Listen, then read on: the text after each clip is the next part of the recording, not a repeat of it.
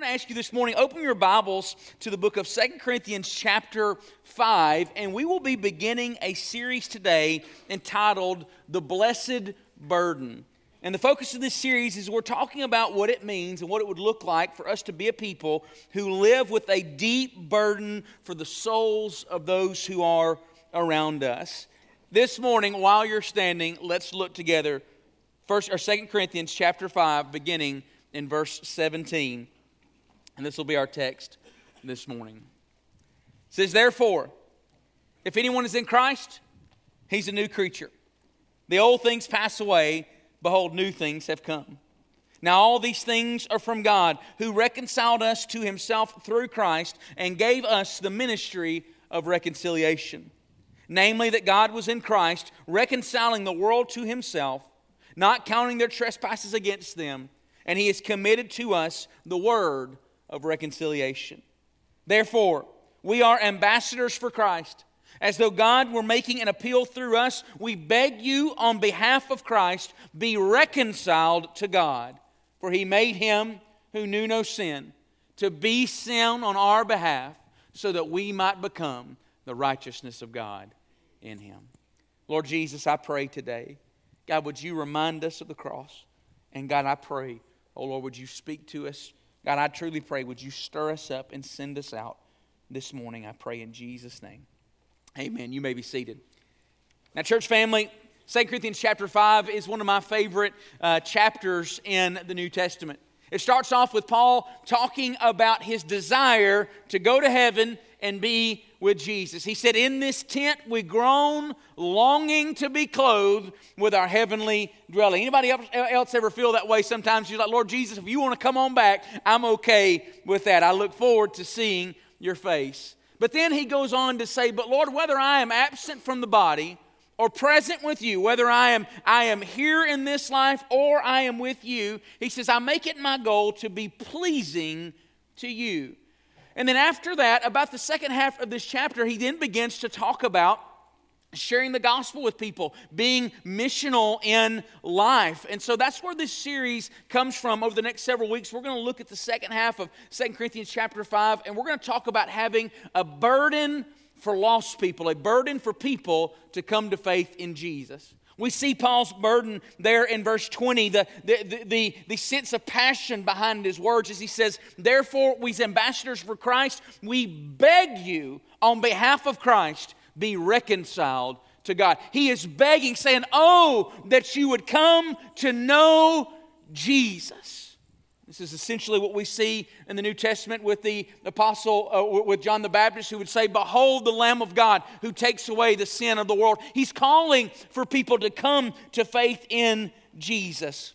Now, there's a lot of things that we're going to look at in the days ahead in this chapter, but today we're going to focus on verses 17 through 19. And the title of our message today is simply this God's call to go. Now, I want you to look with me again here in verses 17 and 18 as we look at this passage of Scripture. He talks again there. He starts off speaking about what happens when somebody comes to faith in Jesus. In verse 17, he says, Therefore, if anyone is in Christ, he's a new creature. The old things pass away. Behold, all things become new. And if you're here this morning and you know Jesus, then you know what that is. You know what it is to be born again. I told the first service this that this is true. Maybe some of you are here this morning and you're looking for a fresh start in life. You're looking to be able to start again. You're looking for something, and you like the idea of the sound of, of somebody saying that you are the old things pass away, behold, all things become new. And many people try that in their own physical life. They try to turn over a new leaf. They try to become a better person. And those are all well and good adjustments in life. But I want you to hear something this morning, church. The only way that we truly become new is to come into a relationship with Jesus. Therefore, to become in Christ. Therefore, if anyone is in Christ, he's a new creation. And God wants that for you today. If you don't hear anything else I say this morning, church, I want you to know that Jesus Christ is real and he can save and change your life if you would only receive him by faith here today. But then he goes from that to then beginning to see the call to go and share the gospel with others. It says that now those who have been reconciled with God, He has given to us the ministry of reconciliation. He's talking about going and sharing the gospel. Now, when we talk about God's call to go, most Bible believing Christians, we understand that we as Christians are called to go and tell the world around us about Jesus. It's why we celebrate uh, this as a sacred duty. Matthew chapter 28, we have referred to as the Great Commission that says, Go therefore and make disciples of all the nations. Celebrating the call to go is why us as Christians, we celebrate and we know the histories and the names of people like Hudson Taylor and Amy Carmichael and Jim Elliot and others. And by the way, if you don't know these names, I encourage you to go and, and, and read these biographies and read them with your family and your children, these great men and women of the faith. Also, it's the reason why we take up offerings here at Eden Baptist Church twice a year. We take up the Annie Armstrong Christmas offering that goes towards sharing the gospel with people among the nations. And then at Easter, we take up the Annie Armstrong Easter offering that goes to sharing the gospel with people right here in North America. These names are after those who have served the Lord faithfully. However, what we need to hear this morning is that God's call to go is not just given to people who go overseas to tell people about Jesus. And it's not just those who put themselves in risky situations. The Bible makes it very clear that we have all been called to go. And we've all been called to be vessels for the glory of Jesus and the gospel to be sent forth. My prayer, church family, is that today and over this next several weeks as we spend time in this series, is that God would deeply in our hearts you would hear him call you to go, to fulfill the greatest purpose of your life as a Christian, to go and tell other people about him. And so, these verses today, I've got two, two points today, two major truths that I want us to look at that can help us today hear about God's call to go. So, if you're keeping notes this morning, first, this passage reminds us that God's call to go is given to all who have come into relationship with Him through Jesus. If there's anything this passage shows us at the beginning, it shows us how the natural progression of things is that you come to faith in Jesus, and then God gives you the ministry of reconciliation. Look at verse 18. It says, Now all these things are from God who reconcile. That word reconcile means to reconnect, to bring back together. If you're in a fight with your spouse or somebody, or, or your company is, is at odds with uh, maybe the government or something, you are irreconciled at that moment. You are separated. But if you reconcile, it means that you've come back together. You have united back together. And it says that through Jesus, we have been reconciled to God which is true because aside from Christ, the Bible says our sin has separated us all from God. But in Jesus, we've been brought near to God. Now, listen to the next part of that, though. Once that has taken place, once you have been reconciled back to God through Jesus, the Bible says, then we are given the ministry of reconciliation. That He gave us the ministry of reconciliation. The progression of this text is clear that if you're in Christ, you become new. Part of becoming new is that you've been brought near to God. And having been brought near to God, then it is your responsibility to then bring others near to Him, to Him giving us the ministry of reconciliation. Now, I want to give you a few truths about what this should look like, but essentially what it's saying is, is that saved people are supposed to be sent people. You hear that this morning? Saved people are intended to live sent people. Let me give you a few ways that we can understand this. First, this passage reminds us that the call to go is relationship centered. Now, we need to notice here in this passage that it's essential to us sharing with Jesus with others, to being given the ministry of rec- reconciliation, is that first we must be reconciled unto God. He says, Those who have been reconciled to God in Christ, that those are the ones who have then been given the ministry of reconciliation. People don't just choose being a missionary as a vocation. People don't just wake up today and say, I'm going to make a decision to go and tell other people about Jesus. They may do that, but inside the kingdom of God, it is intended to be once God has done a work in you, once you have been brought near to God through Jesus, then out of that love for Him is where you are then sent out to tell other people about Him in the kingdom of God, there are no salesmen of the gospel, there are only satisfied customers. There are people who have tasted and seen that the Lord is good. If you're a follower of Jesus, God's intention for your life is then, if you've tasted and seen that the Lord is good, is that God wants to make you a spiritual Grubhub driver. That God wants you to be one of those people who bring the bread of life and living water to all the people around us who hunger and thirst. This is part of God making you a new creation is he gives you a new mission in life. I want you to know something, church family. If you're a follower of Jesus, but you feel like your life in Jesus is boring, you feel like your spiritual journey is boring, I want you to know this morning that if you're not pointing other people to Jesus, you're missing one of the key ingredients that God has for your life. I remember hearing a story about uh, three boys who were arguing with one another about whose dad was the best, and they started talking about whose dad was the fastest. The first boy said, Well, my dad's the fastest. He's a bricklayer and he can be bricking a house. And if he's at the fifth story of a house and he drops a brick, he's so fast he can run down the steps and catch that brick before it hits the ground. The second little boy said, Well, my dad's faster than that. He's a professional archer.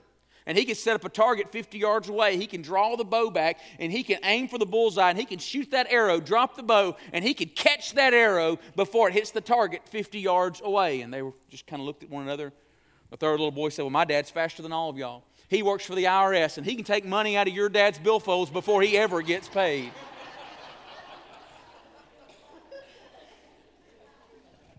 the reality is this morning that we as believers should want to brag on our dad. We should want to brag on our father. If, you're, if you know him, if he is good, if you know him, then you should want to tell other people about him. And I would say this to you here today if you're not, then one or two things is going on. Either you don't truly know Jesus, and that's, that's worth evaluating today, or you're just not walking close with Him. Because if you're walking close with Him, if you're walking in the fullness of the presence of God, then you desire to want to tell other people about it. Secondly, this passage reminds us that the call to go is heavenly sanctioned. By saying heavenly sanctioned, I mean that it is God who is the one who is saving people and sending them out. At the beginning of verse 18, just after Paul is speaking about how Christ has made him a new creation, and right before he talks about giving them the ministry of reconciliation. So 17 is God's going to make you a new creation. At the end of 18, he's going to give you the ministry of reconciliation. Look at the beginning of verse 18. It says, Now all these things are from God Paul's letting us know listen, God is the one who saves, and God is the one who sends people out. And the reason why we need to be reminded of that today, that God is the one who saves and sins, is because eventually, or usually, or in some case, all of us deal with the lies of the enemy that God can't use me. Anybody else ever been there before? I've been there before. They say, man, I, I just don't believe God can use me. Sometimes people say, I don't believe God can use me because I did too much wrong before I came to know Jesus. Your reputation is way too far from a Christian to ever been able to tell anybody, tell anybody about Jesus. I remember uh, when my brother came to faith in Christ. And my, he had lived a, a, a, very broken life through high school, first part of college. When God saved him, God did a radical work in his life. And a few years later, God called him to preach. And uh, he had a friend, one of his best friends in high school. They had kind of lost connection, had moved to Coleman. And, and my brother had been asked to go preach at a fifth quarter, a youth event at a church there off of Highway 157. And they put on the marquee, Kyle Reno preaching this week. Well, uh, my brother's friend Jacob, who's a Christian now, uh, who wasn't then at the time, sees his name and he calls my brother. They haven't spoken in years. He says, Kyle, man, you ain't going to believe this. I'm up here in Coleman, and there's some dude up here named Kyle Reno that's going to be preaching at this church. Kyle kind of paused for a moment and said, Well, Jacob, that's, that's me. You know, man, I, I got saved and God's done a work in me. And he says there was a long silence on the phone. And Jacob said, Man, God must be hard up for preachers. You know?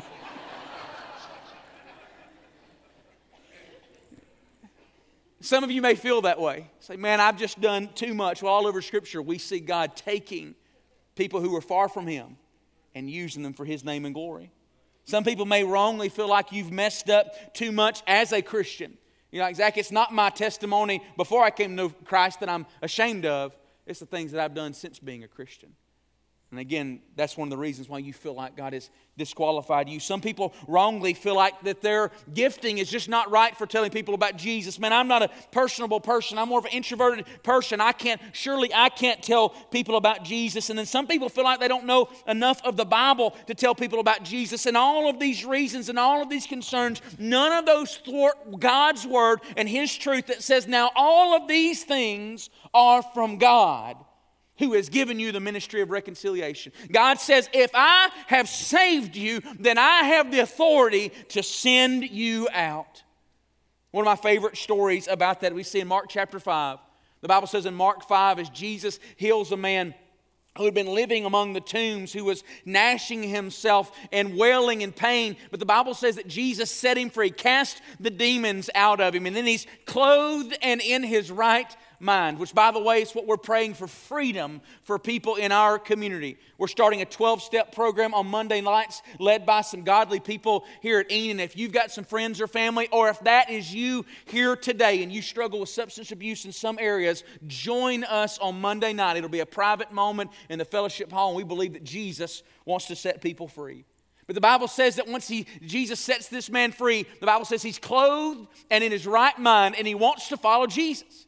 And Jesus will not let him come. It's one of, the few, one of the few places in Scripture we see Jesus says, No, don't follow me. But this is what he says Go home to your people and report to them what great things the Lord has done for you and how he had mercy on you. And he, this is what the Bible says he did. And he went away and began to proclaim in the Decapolis what great things Jesus had done for him, and everyone was amazed. This man had been saved for minutes alone, and Jesus looks at him and says, Go, tell people, and God started to use him. Friends, if you are here this morning and you know Jesus as your Lord and Savior, and you, then that's all you need to know.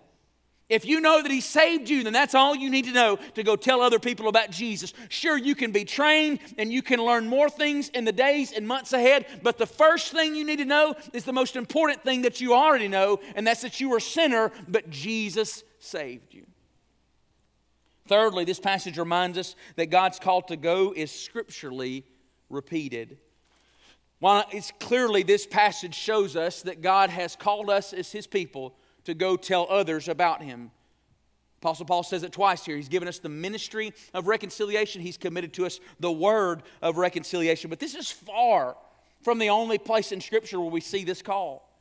Acts chapter 1, verse 8, the last words Jesus gave to his disciples before he ascended back unto the Father says this But you'll receive power when the Holy Spirit comes upon you, and you will be my witnesses, both in Jerusalem and Judea and Samaria and even to the remotest parts of the earth. He tells them, Go tell people about me. In 1 Peter chapter 2, verse 9, he talks about the work of salvation. What happens when somebody gives their life to Christ? It says, But you are a chosen race a royal priesthood, a holy nation, a people for God's own possession. By the way, that's what Jesus proclaims in heaven when you give your life to Him. You are a holy nation, you are God's own possession. And this is what He says so that, what? You might proclaim the excellencies of Him who called you out of darkness and into His marvelous light. And then finally, we see probably one of the most known passages that we think about when we talk about our call to go. Matthew chapter 5, verses 14 and 6, uh, verse 14 and 16 says, For you are the light of the world. A city set on a hill cannot be hidden. Nor does anyone light a lamp and put it under a basket, but on a lampstand that gives light to all who are in the house. Let your light shine before men in such a way that they may see your good works and glorify your Father who is in heaven. Several years ago, I was approached about the opportunity to go with a team uh, to do a mission trip in India and Southeast uh, Asia. And India is a very hard trip to go on. A friend of mine said India stands for I'll never do it again. Uh, and so, but, I, but I, I, was intrigued by it, but honestly, I didn't spend a whole lot of time praying leading up to that if I should go. It came to like the day before I was supposed to go on that trip. And I got up that morning and I had to let them know something if I was going or not. It was the day before I had to let them know. And, and uh, I got up that morning. I said, Lord, if you want me to go on this trip, I just pray. You know everything that's going on in my world right now, how busy I am. But I pray that your word would speak clearly to me this morning if it's your will. So again, I had my one year Bible. I read through the Old Testament. Nothing in there that really sensed that I needed to go. Read through the New Testament. Didn't really sense anything that I needed to go. And I was kind of thinking, all right, man, maybe the Lord doesn't want me to go on this trip. I flipped over to my psalm for that day Psalms 96, verse 1. Sing to the Lord a new song. Sing to the Lord all the earth. Sing to the Lord, bless his name, proclaim good tidings of salvation from day to day, tell of his glory among the nations and his wonderful deeds among all peoples. I couldn't get around that one the Lord made it real clear I needed to go. So I said, guys, I'll go.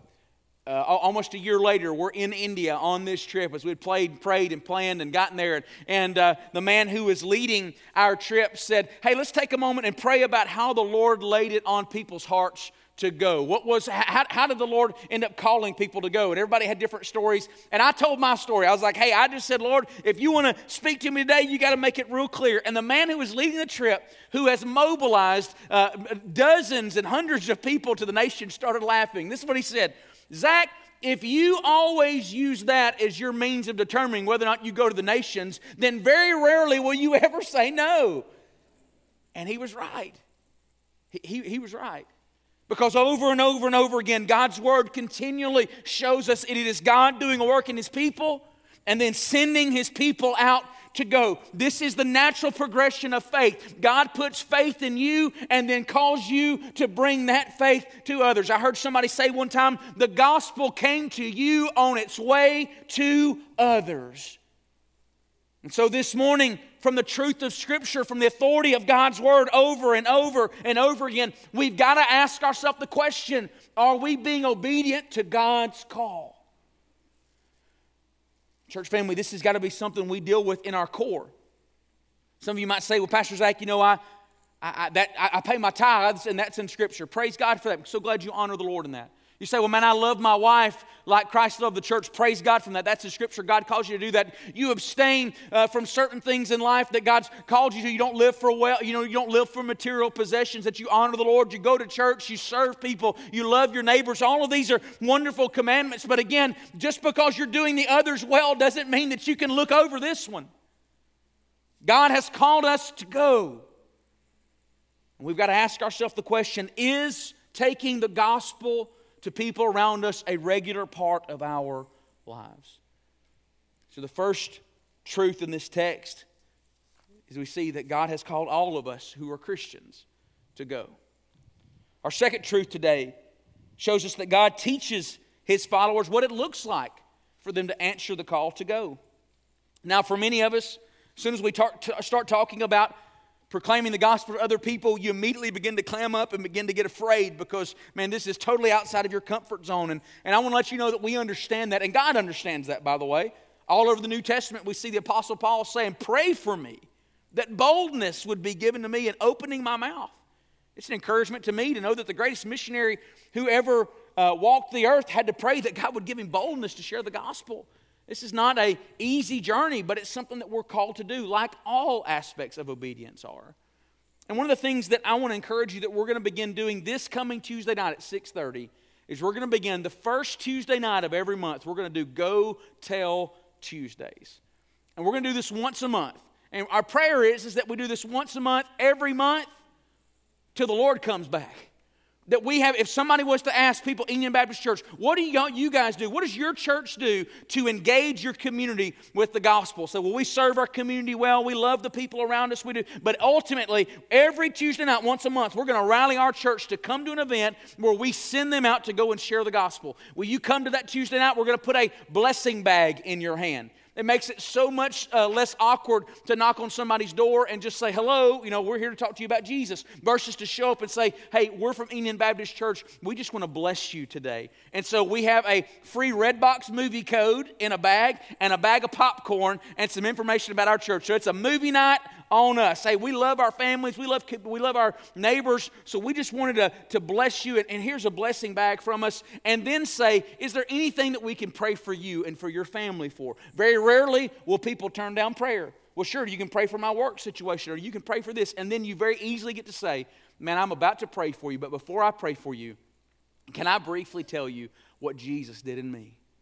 And you just get to share your testimony of what Jesus did in your heart and life. Before you know it, you are sharing the gospel with people in our community. Our heart would be is that over the next several years is that we get to knock on every door in North Jefferson County. Praise God. Can we get a big hand the Lord? But man, that's a that's something church family, we can do this. Once a month. Come do it. Bring your family, bring you and your wife and your kids, and you come show up. We'll give you a few addresses to go to, some blessing bags, and then go. And also, what we're going to do on most Tuesday nights is that if that intimidates you, every Tuesday night, once a month, while people are going out, we will also have people that are there who will train you in how to share your faith with others. So, again, once a month, every month, we're going to have a training for how you can share your faith with others, and that will help you. You may not be ready to go out this month, but you can at least come this month and get trained for that. And you say, Well, Pastor Zach, man, I'm not able, I'm not physically able to get out and go do that. You know what you can do? You can come and pray. How incredible would it be is if we've got 30, 50, 100 people going out sharing the gospel, and we've got a room full of people that are in there praying and interceding that God would use them while they're out. So come and join us on Tuesday evenings.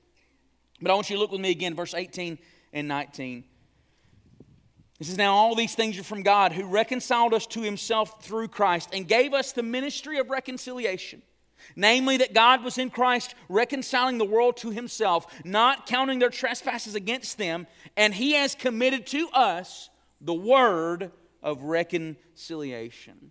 I want to give us four lessons very briefly here from those verses about what it looks like to share your faith with others that can help us share our faith with others. First, this passage teaches us the significance of God's call to go. Notice there, he says that he has given to us the ministry of reconciliation. Church family, this basically says there is no plan B. This is the way that the gospel comes to Morris and Kimberly, and Warrior, Alabama. There is no plan B. There's no other option. There's no other way that people are going to hear about Jesus than God's people who have been reconciled to God, who have been given the ministry of reconciliation, going out and telling other people about Him.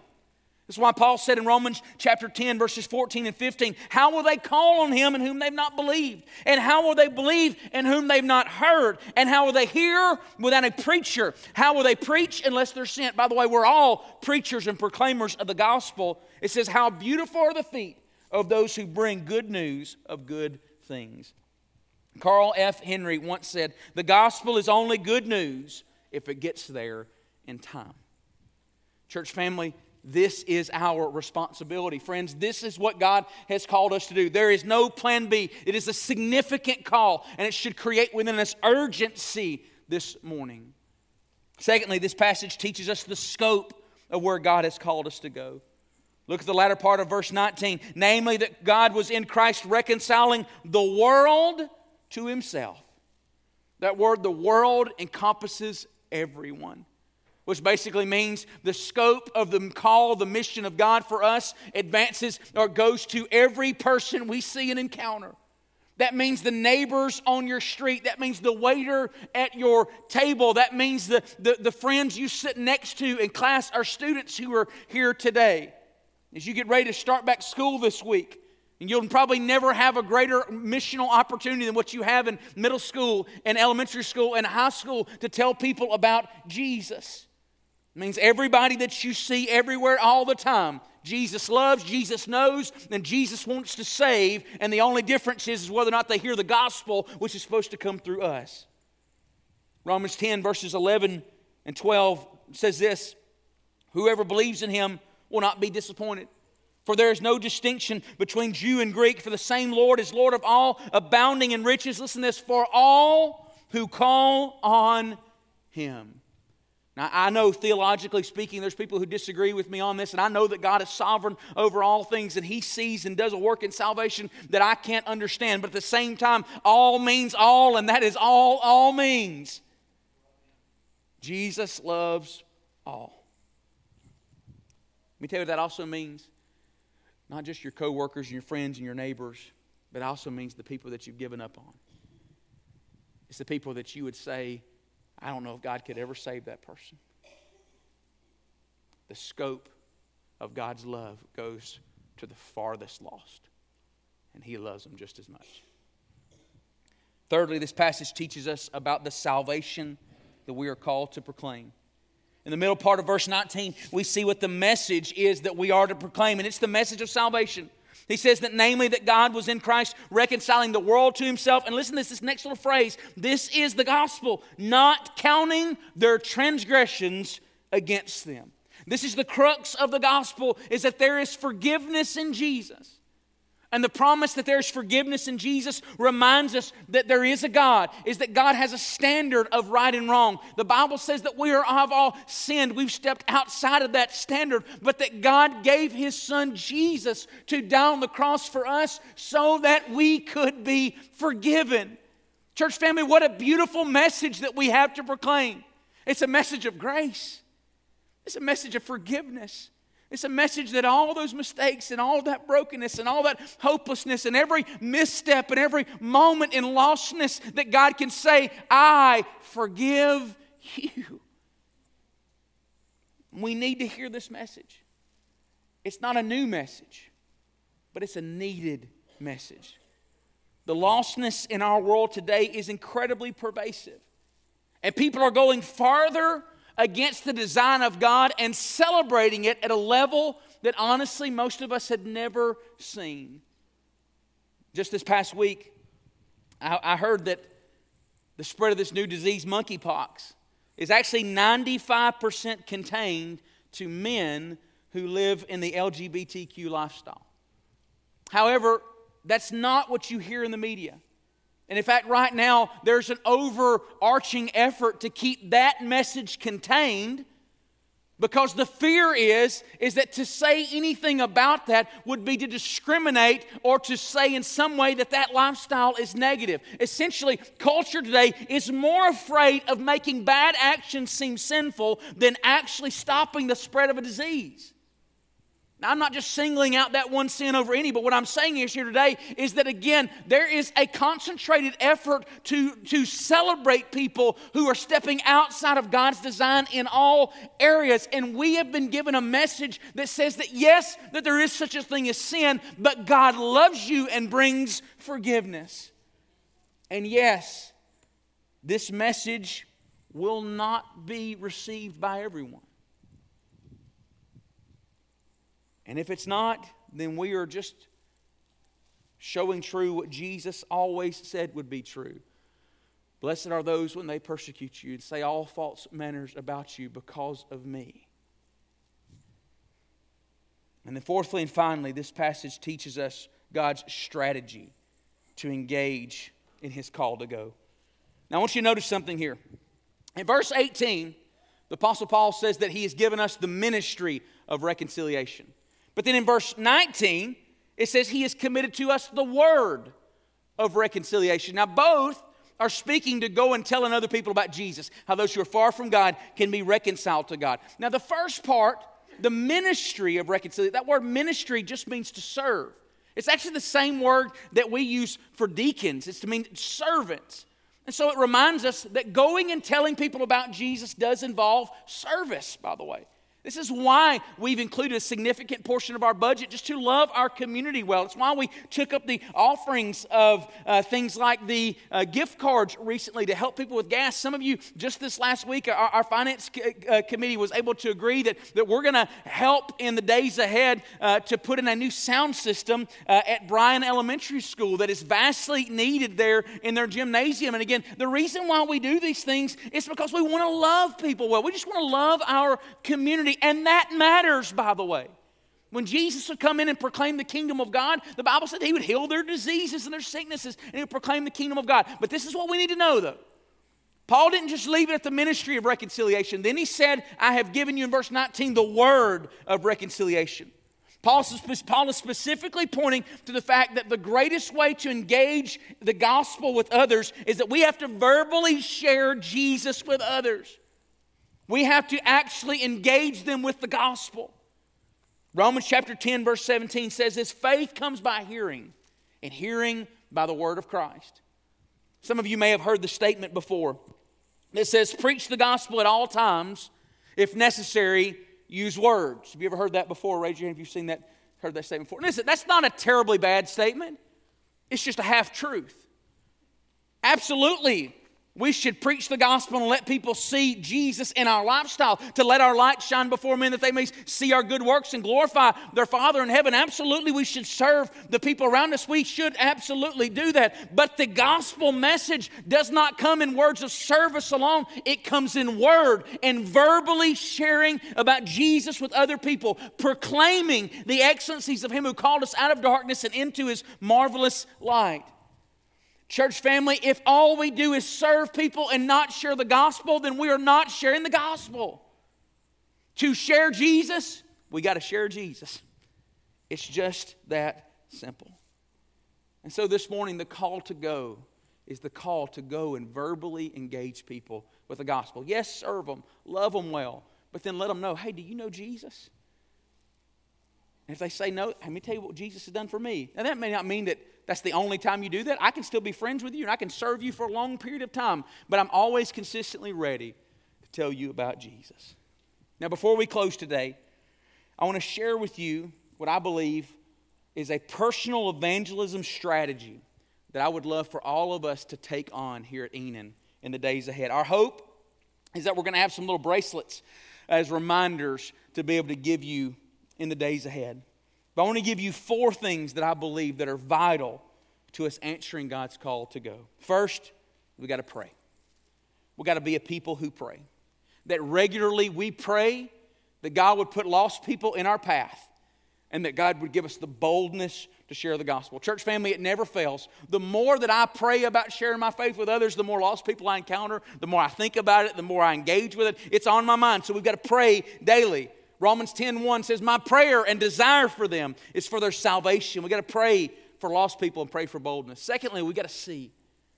Pray that God would open our eyes to see people around us, to see our sports teams, our little league, the parents on our little league teams, to see people around us, to see our neighbors and see them not just as friends and people, but to see them as souls whom Jesus died for and whom He desperately wants to save and help them enter a relationship with Him. We've got to open our eyes to the people around us. Oh, God, help us to see.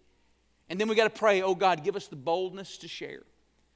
God, help me to share what Jesus has done in me. And that's where it starts, by the way. You just share what Jesus has done in you. Help me to share, help me to proclaim.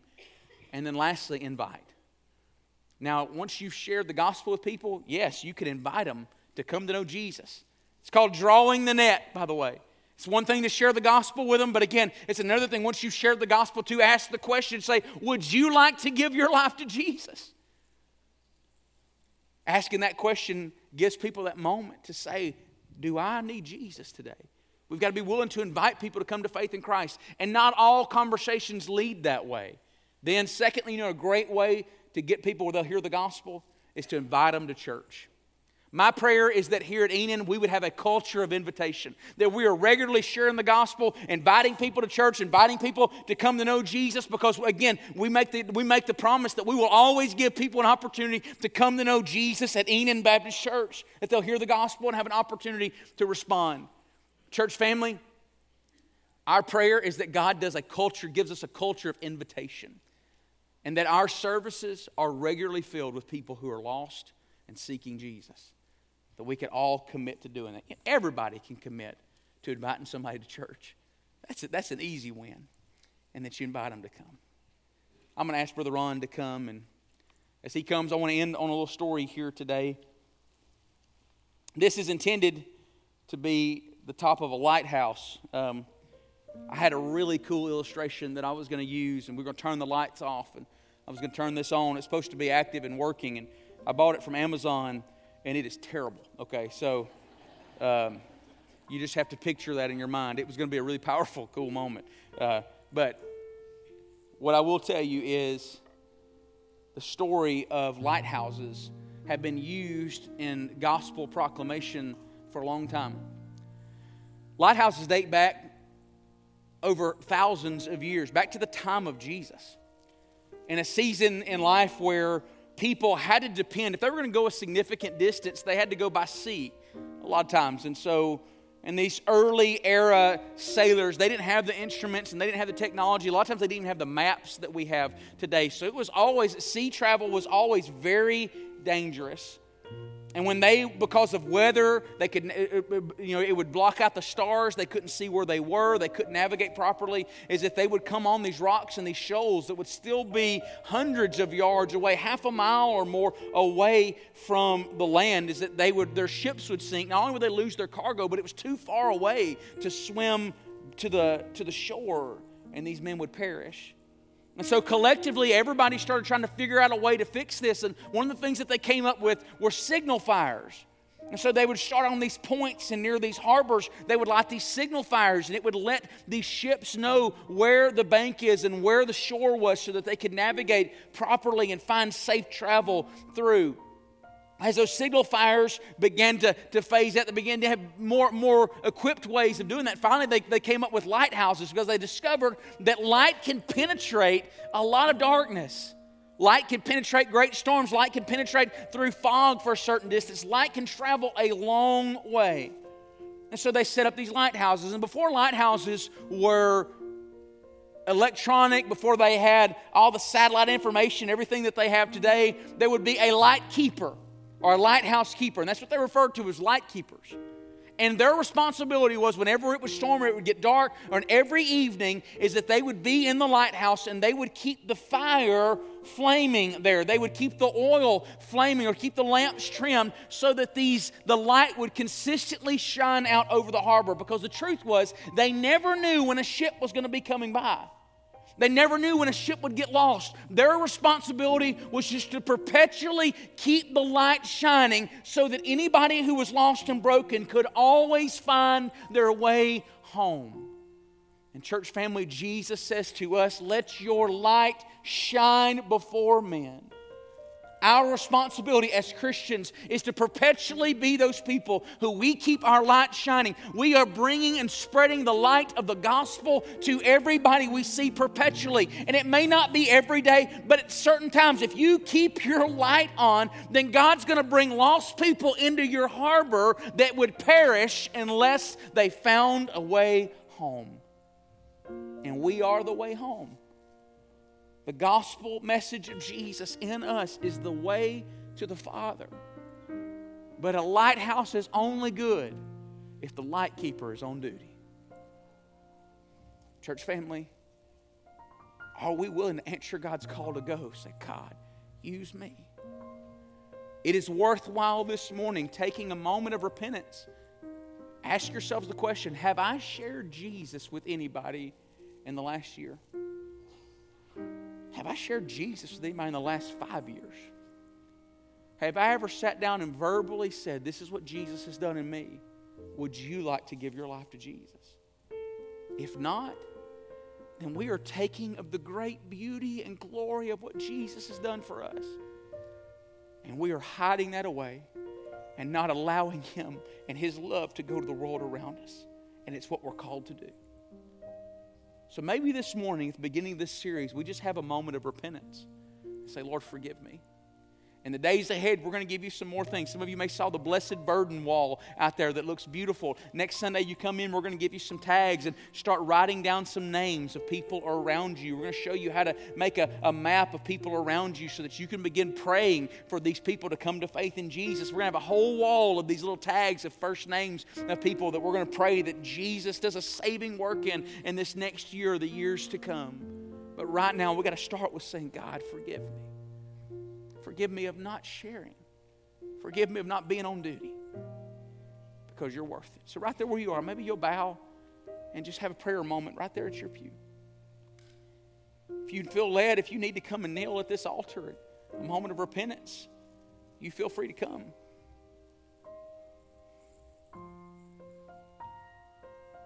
I'm also going to invite you this morning. Say, Brother Zach, I, I I can't tell anybody about a Jesus that I don't know. You say this morning, Pastor Zach, what I need is I need Jesus. I've never given my life to follow him. You may be here this morning, and God brought you here today so that you could come to know Jesus. And you can call out to him right there where you are. Say, Dear Jesus. You can pray this with me in faith to the Lord if that's you. Say, Dear Jesus, I don't know you but I want to know you. I'm lost.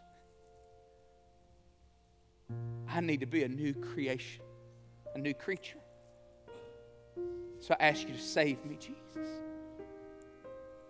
I believe you died on the cross for my sin, and I believe you rose again. So I ask you to save me. Right there where you are, every head bowed, every eye closed, if you ask Jesus to save you in your heart right there, nobody looking around, this is just me. I'm not going to ask you to come forward or embarrass you in any way.